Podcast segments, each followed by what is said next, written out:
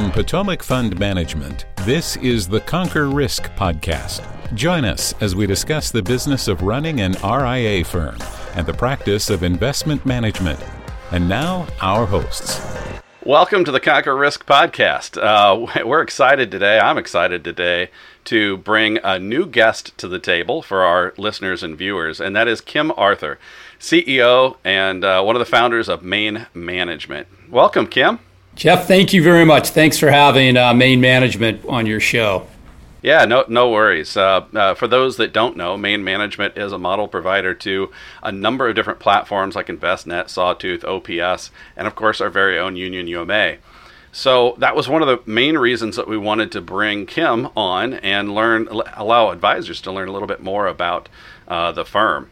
So let's let's touch on this real quick. There's something we're not going to talk about. I call them the three P's: price, performance, and platform. We're not going to hit those because those are better served on individual conversations, right? With with main management, with Potomac, and so we'll just sort of exit on those. But what we want to do is let's find out. You know, one of the first things that we talk about in our due diligence here at Potomac and, and the Union UMA is firm structure. So we want to know a little bit about the firm. Kim, tell us. I mean, you were one of the founders, so tell us how that came about. There must have been a pain point in there somewhere. There definitely was. You're 100% right, Jeff. So uh, one of my two partners there, Jim Considine, he was running a large family office out here in San Francisco.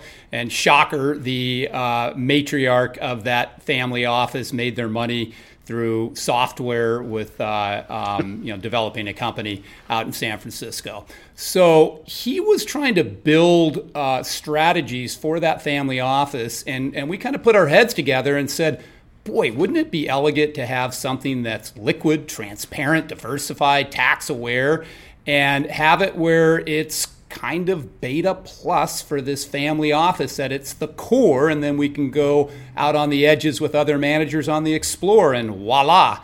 That was uh, the the kind of brainchild of putting it together and as you said the pain point was uh, he was he was you know uh, we had both come from single stock environments, so we kind of learned to cut our teeth by uh, doing deep research. But we also realized quickly, Jeff, and you remember this. Uh, maybe some of the other audience, you know, may not remember it, but Sarbanes Oxley, which had just oh, happened, God. you remember that regulation FD, yeah. full disclosure which that turned out to be a phenomenal thing for the average retail investor that wasn't fidelity that could get inside information from a company before the information had spread out to everybody.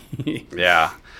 Yeah, well that's it's funny. This this mm-hmm. is uh, yeah, there there are some pain points along the way that you know we all have to shake our heads and do a little scratching and, and figure out is there a better way or is there something new like that that said, hey, there's an opportunity yeah. here. Yeah. So uh, as we move down that road a little bit, I mean, tell us about the um, you know the process. How many of you are there that started the firm? Yeah, so it was essentially three of us that started the firm. Uh, and that would have been, uh, well, there were four. It was Jim Considine, Dick Fredericks, myself, and a fourth gentleman, Stephen Doyle, who had been um, actually very much involved in the money management business. So Stephen kind of uh, bowed out and retired early on. But the four of us started. Uh, we're now 15 people. Um, it's been a long haul. Yeah, it's been a long haul, but uh, it, it, you know, we we initially said we never wanted to be bigger than our conference room when we started could seat seven people. Well, now we have a little bigger conference room, so we've kind of allowed it to expand. so uh, that's the same. Well, the same way most people. Uh, uh, same way most people buy houses. You know, you fill up all the closets. You just have to go get a bigger house. So exactly. George Carlin, by the way, has a great a little side note. They have a, has a great skit on stuff. You got to watch it if you're not familiar with it. That. All right, I, so, I know George, but I got to watch that. There you go. That so, good. so so back to task here. Um, Tell us about your your passion. What is it about your what what's driving you? I mean, you know, you're you're the CEO of the firm, right? So you're going to be. I realize it's kind of a group decision on a lot of these things, yeah. maybe, but but what's the passion, and how does that drive things like culture at Main Management? Yeah, so so just a quick little back piece, and you'll kind of you'll kind of I, I think it'll help out the listeners here. But um, I got a degree in economics, and when I was in college, uh, I I loved reading the Wall Street Journal, and what I loved is I loved listening and reading about the stories that were behind the companies and more importantly, the people that were creating those stories. So it completely fascinated me. I was totally hooked. So fast forward for Main Management, and in addition to the people, I really love the idea of providing solutions, providing solutions, simple solutions that could help people do better in the long run. And a big part of that with main management again was was was having these these vehicles to okay. the exchange traded funds to be able to construct these diversified, transparent, liquid portfolios that were low cost and tax aware so that the end investor could always keep more of what was theirs to begin with. So that was really the genesis of us putting the company together and starting out with separately managed accounts because we had a concept uh, where, where again, we, we were institutional for our background, but we said we want to be institutional with a boutique wrapper. Voila, perfect. Let's put that together. Let's make sure that we have phenomenal service always putting the client first and really, really trying to be a solution for their problems. Cool. Well, I know uh, one of the things I was curious about because you're. Uh, we've taken a little bit different approach here as our company has grown over 32 years. Now, w- w- you know, give us the exact date when the company started, and yep. then uh, how have you changed over time? Um, you know, d- direct client, platform distribution, those sorts of things. Yeah, great question. So we started in the summer of 2002, uh, right before the uh, you know the bull market that ran from 03 through 08 before the implosions. So started in the summer of 02. Um, our initial clients were kind of proof of concept of, of going direct to high net worth individuals. We had a vision in the beginning, Jeff, if you can believe this. We thought we would be institutional all day and that was all that we were going to do have this institutional process and boutique wrapper. But what ended up happening is each day that went on, we didn't realize that the institutions kept moving the goalposts out, and that if at first you could get to them with 100 million to do business with the consultant. Then it, when you got to 100, they said, yeah, it's 200. And every time they kept moving the goalposts. so what we did is we, we kind of morphed into high net worth brokers and built out a direct to client separately managed account business. And then to your point about 7 years ago, we pivoted and we and we wanted to go after the advisor business. So going after the advisor business, we realized that that was also a distribution game. And so that's why we're now at 15 for our head count with roughly half of the people that are in direct distribution and then the other half in research and operations and client servicing. Gotcha, gotcha. Okay, so that that's uh, that's an, uh, uh, good information. Uh, what what kind of AUM is main management now? And then uh, this will be the last question in regards to firm structure. Like how what's the AUM and how much is direct versus how much is the platforms now? Just a ballpark.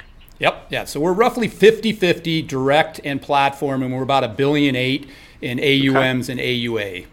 All right, great. That's awesome. All right, so our next thing that we kind of subject that we like to look at when we're we're talking to a manager, strategist is communication. Mm-hmm. And and that obviously has a lot of different avenues that we can go down. But tell us a little bit about uh, let's talk about the platform space. How do you communicate with advisors? Yeah. So we've always at Main Management from our heritage, we've been data heavy and collateral research heavy. So we've had all this content here. Um, and what we do, what we used to do with just the direct business, it was kind of one off. We would, you know, I'd say, hey, Jeff, you know, you interested in a, in a report we have on XYZ and this space? Sure, send it to me. When we pivoted onto the platforms, we realized that we really had to uh, kind of uh, pull all that collateral together in a simple format for people to get.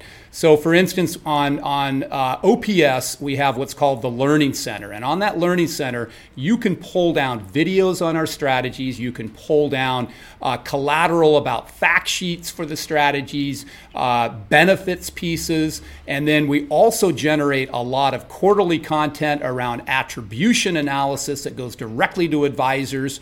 Um, we have pieces weekly that we send out that has a summary of what's happened and important things in the market. Uh, we have a daily note that goes out. We have trade recaps. We have thought pieces that can be much longer dated uh, that look at things that we like to call the human, you know, mankind who is the, the, the problem solving machine. So we try to cover a lot of ground, but we've really, really formalized the process with all the content that we've had here. Yeah, I, I, will say I've, I've looked at the Learning Center, and, and you know between that and, and the email distribution of information, your your firm does do a lot of content, which is great. I mean, we love it.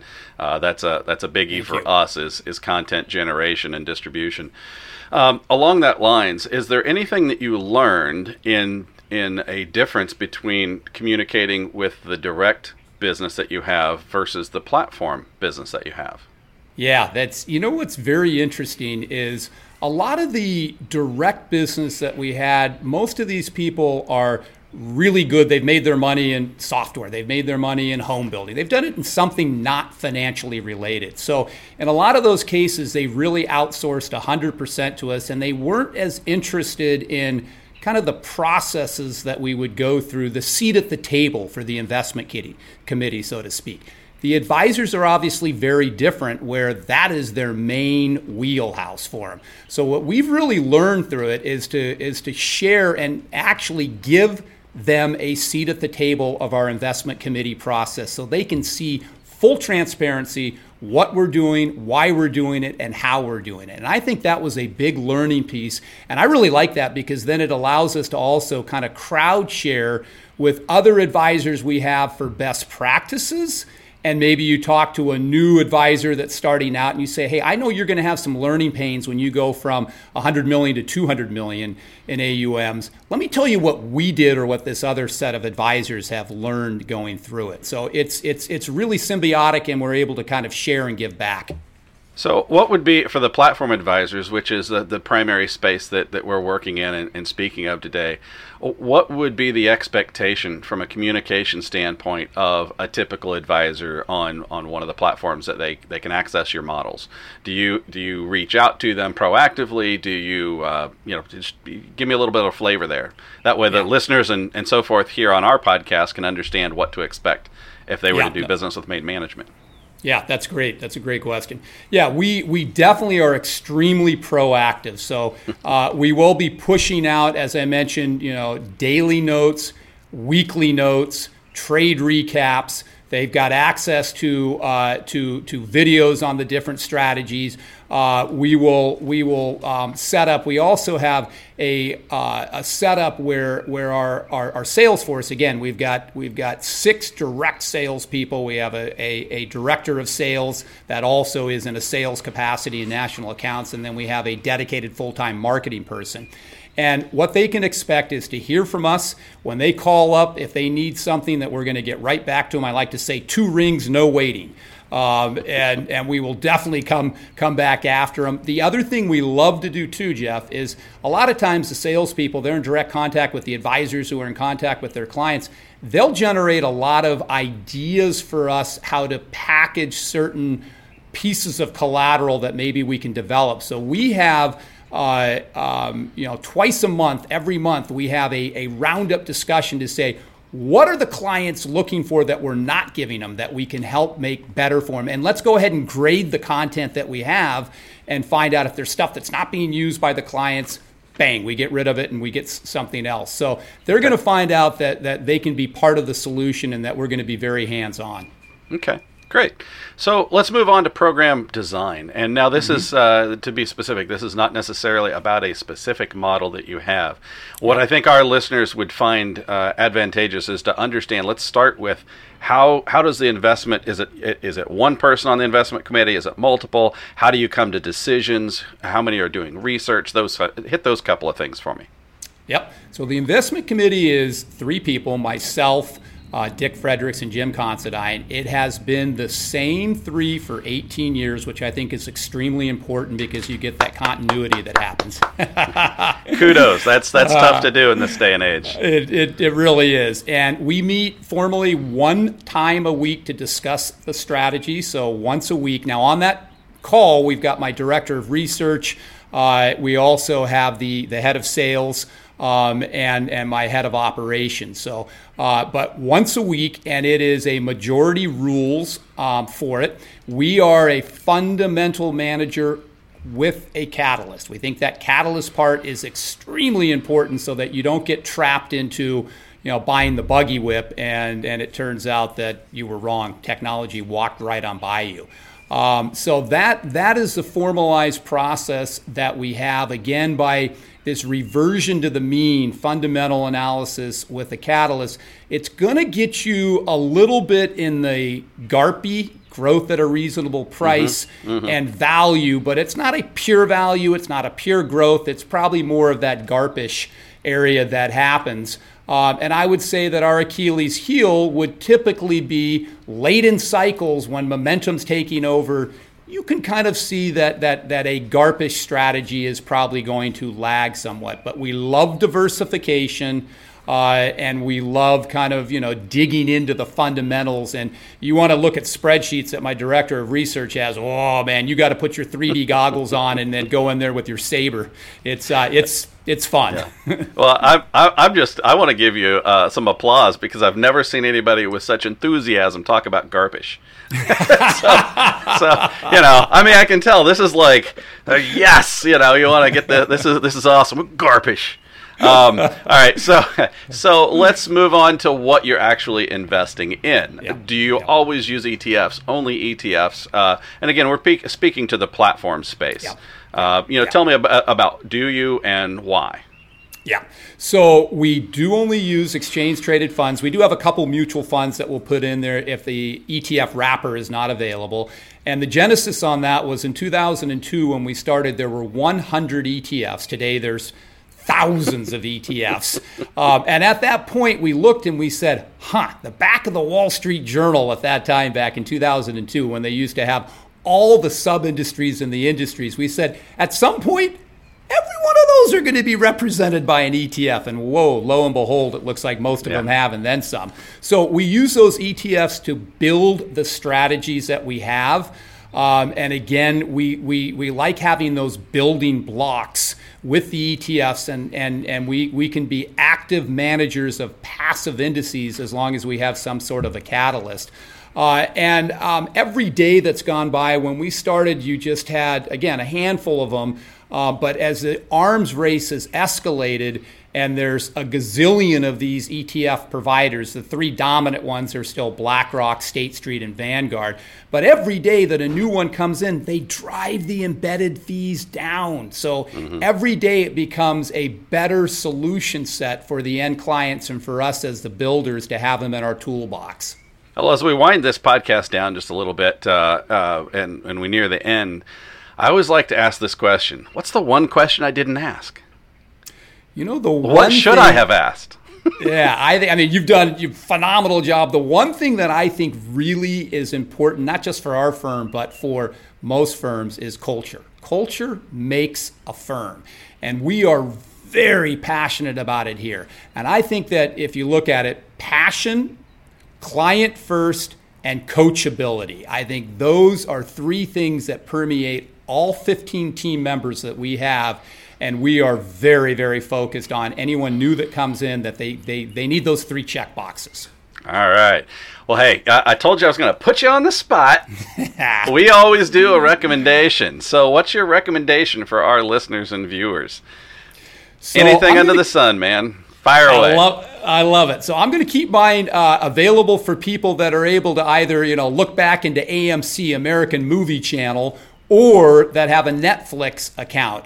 There is a series that uh, AMC fired off in 2014, four seasons long. Uh, I think probably just two years ago, Netflix picked it up. It's called Turn, T U R N.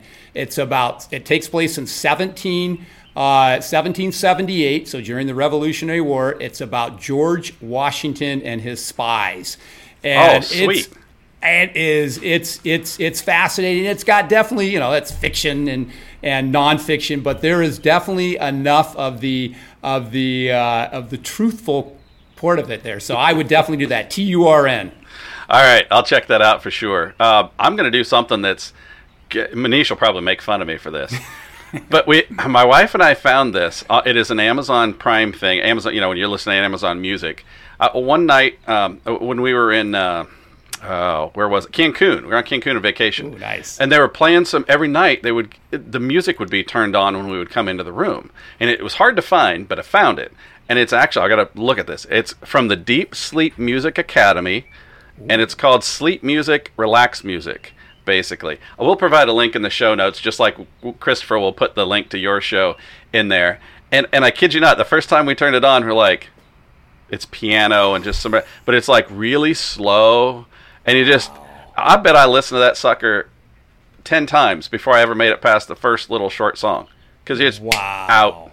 You just, you're out. I so, love it. I you know, love it's not exactly exciting, but uh, it works. I mean, it's uh, it's nice. You know, we all get busy. We all get uh, you know going 100 miles an hour, and sometimes it's nice to just just chill just a little bit, and and it's a good one. So on that note, Kim, I appreciate you taking time out of your yeah. day, your whole crew. We've enjoyed getting to know Wayne and Daryl and, and Jim and a number of the folks there, um, and certainly uh, look forward to, to many happy days uh, working together. All right. Likewise, Jeff. Thank you very much too. Appreciate Thank the partnership you. and time. All right. Bye bye. All opinions expressed by podcast guests are solely their own and do not reflect the opinions of Potomac Fund Management. This podcast is for informational purposes only and should not be relied upon for investment decisions. Clients of Potomac Fund Management may maintain positions in securities discussed in this podcast.